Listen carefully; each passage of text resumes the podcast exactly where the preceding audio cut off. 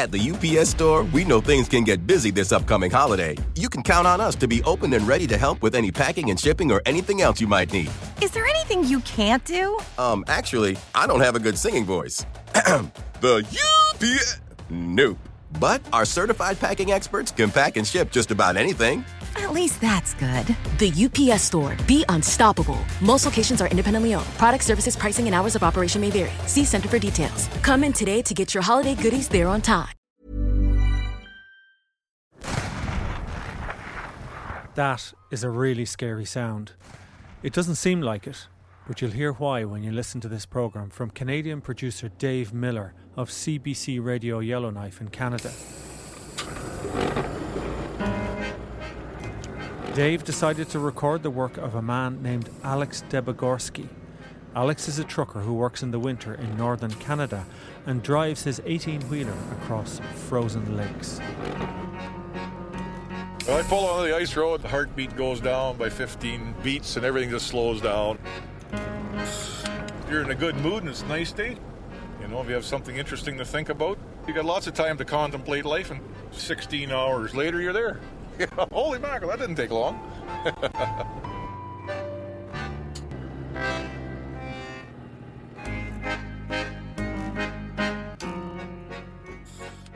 But when we're going 30, the ravens will actually land on the hood of the truck and skate. You know, of course, they're having trouble standing on the hood. Right away you see a raven coming to land on the hood.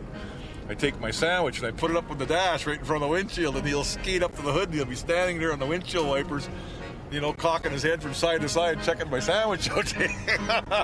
So, which I didn't bring it for him.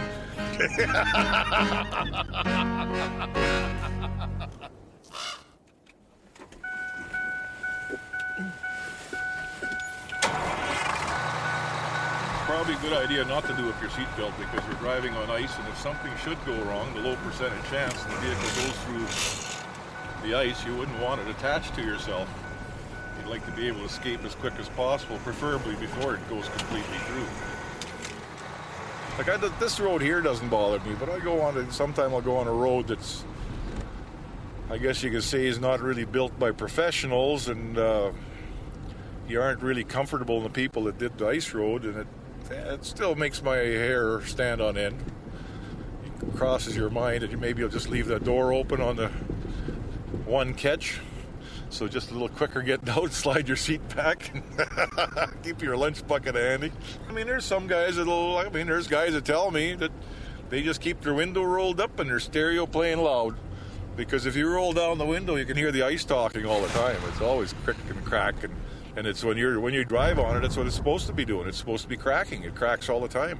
Boom, and it'll echo across the lake, and you'll be standing and you hear this. And the crack will just, all of a sudden you realize it goes right past your feet. You just see this crack, you know, if you're sitting on clear ice and there's no snow. And the cracking makes it stronger. It just relieves, every time it cracks, relieves stress. You're not going to fall through it, but it definitely gives you a start, especially guys like I that don't particularly swim and don't like cold water either. My mother made me wash too much cold water when we used to live back in the bush in a log house when I was a kid.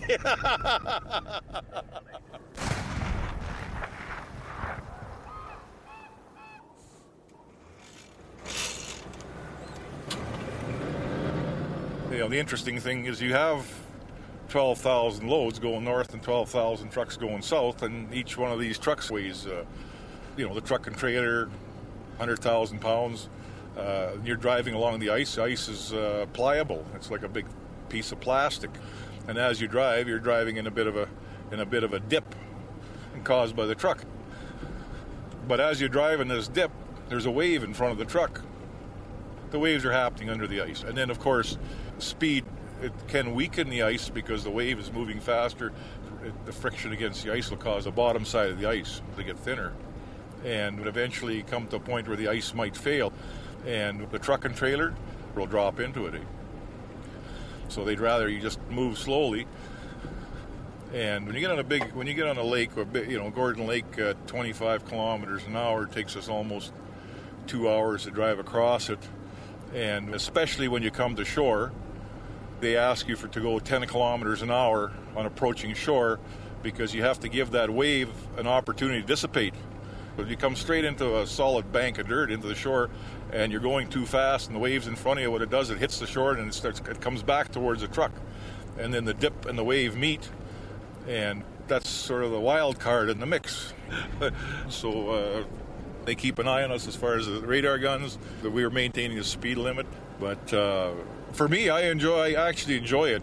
I mean, I don't know what it is about the northern lights and 25 kilometers an hour and 40 below and a 60-mile-an-hour wind. Like, I'll tell you, you see colors of light, you're like, holy mackerel, all these colors come from, you know, the reds and the greens and the blues, and they're just like, sometimes there's no sky almost, it's just all northern lights up there, you know, and you'll be trying to get a good look at them as you're driving down the road at your 25 kilometers an hour. It's, you got a wide open space, you know. You got a lot of horizon. You can sort of like you can look a long ways, eh? and then you have the reds and the pinks and some orange, quite a bit of orange, and you know. Sometime we'll get some mauve in there too, eh? And it sort of it changes, you know, through the evening.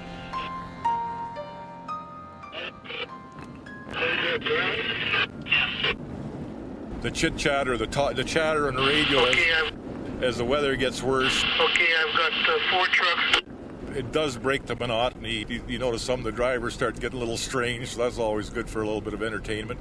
You get guys out there, oh, I'm gonna go, the road, the ice is slippery, and I don't know, I can't see, and they, you know, the odd guy complains about his freezing feet, I'm freezing, but he's in running shoes, you know, like when I get thinking, you know, going across McKay Lake in a crosswind, yeah, and the wind's coming through the cracks in the door. I got my sleeping bag against the door. I've got a set of liners in my boots and got my right leg on the heater vent.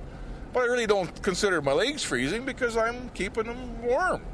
And then I've got big boots and then I'll get my parka on and have my parka over my feet, whatever.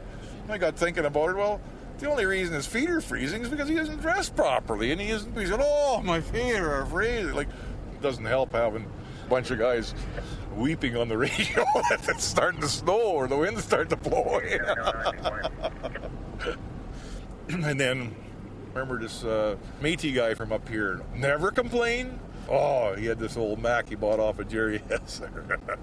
And the Mac had a problem with air, and every trip he'd be laying on the ice.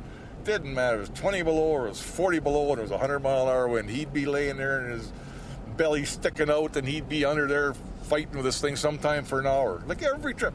Like, you know, other guys would have just said to hell with it and lit a match to the truck and let her burn. And then you get the next fellow that come up here and they got 150,000. The truck should be in the showroom, eh? Brand new truck from Peterbilt. And the next guy comes along and he's got this thing he bought, this some strange canary yellow blue fenders. Oh, I bought it for $8,000 and be darned if he can come up here and get some safety and the truck will run all season. Like, unbelievable. Like, holy mackerel, you know. Didn't have any problems, didn't spin out, didn't go in the ditch. Like, see you later, have a good life.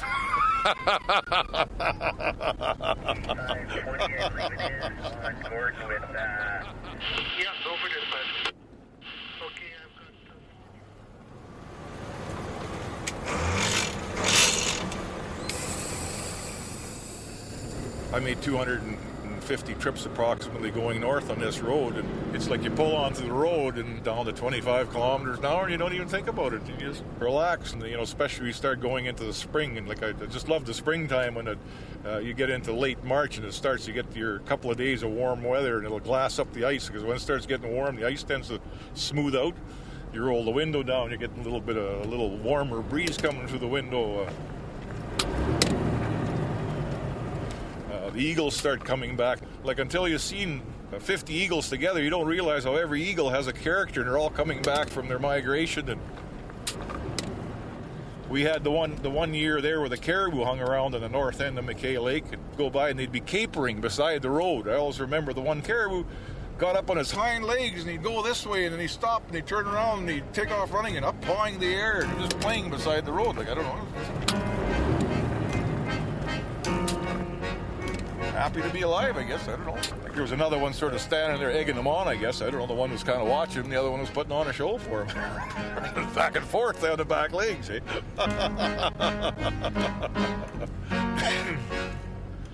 Like, if I'm starting to think this winter road is, it's actually, to me, it's like a holiday. You know, for 20 some odd years, I didn't haul on this road. I didn't make $60,000 doing this. I did something else. Like, I'm not really, like, I'm not really a truck driver. I'm not really anything.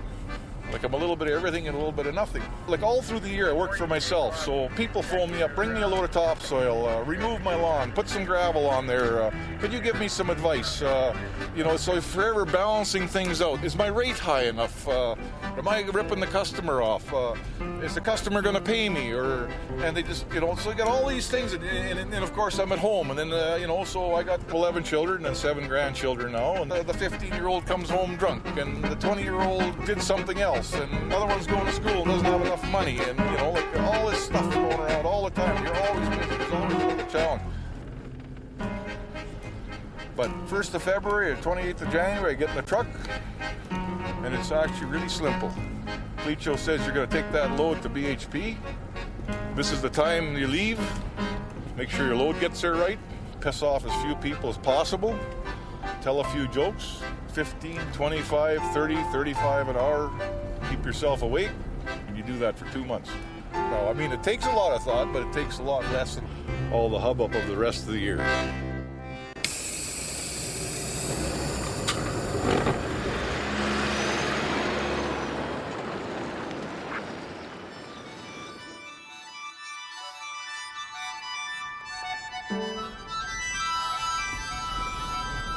For the first time, I thought, there is nothing up here. I haven't seen anything for the last 8 hours. Like, we're north of nowhere, and I'm just going over a hill, and a 737, the jet just comes right over the top of the hill, over, scared me half to death.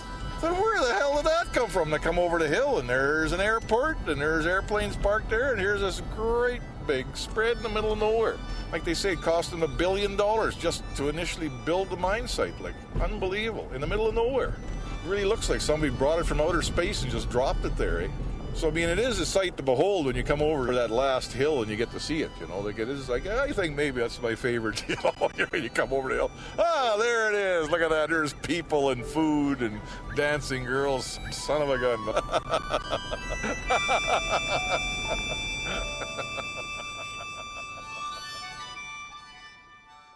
Alex Debogorski, driving across frozen lakes in northern Canada. That's an extract from a programme made by Dave Miller of CBC Canada in Yellowknife. Alex became famous through a History Channel series called Ice Road Truckers, and he also went on to write his own book. Check out the links to CBC, the History Channel and Alex's site on the documentary on one page on rte.ie.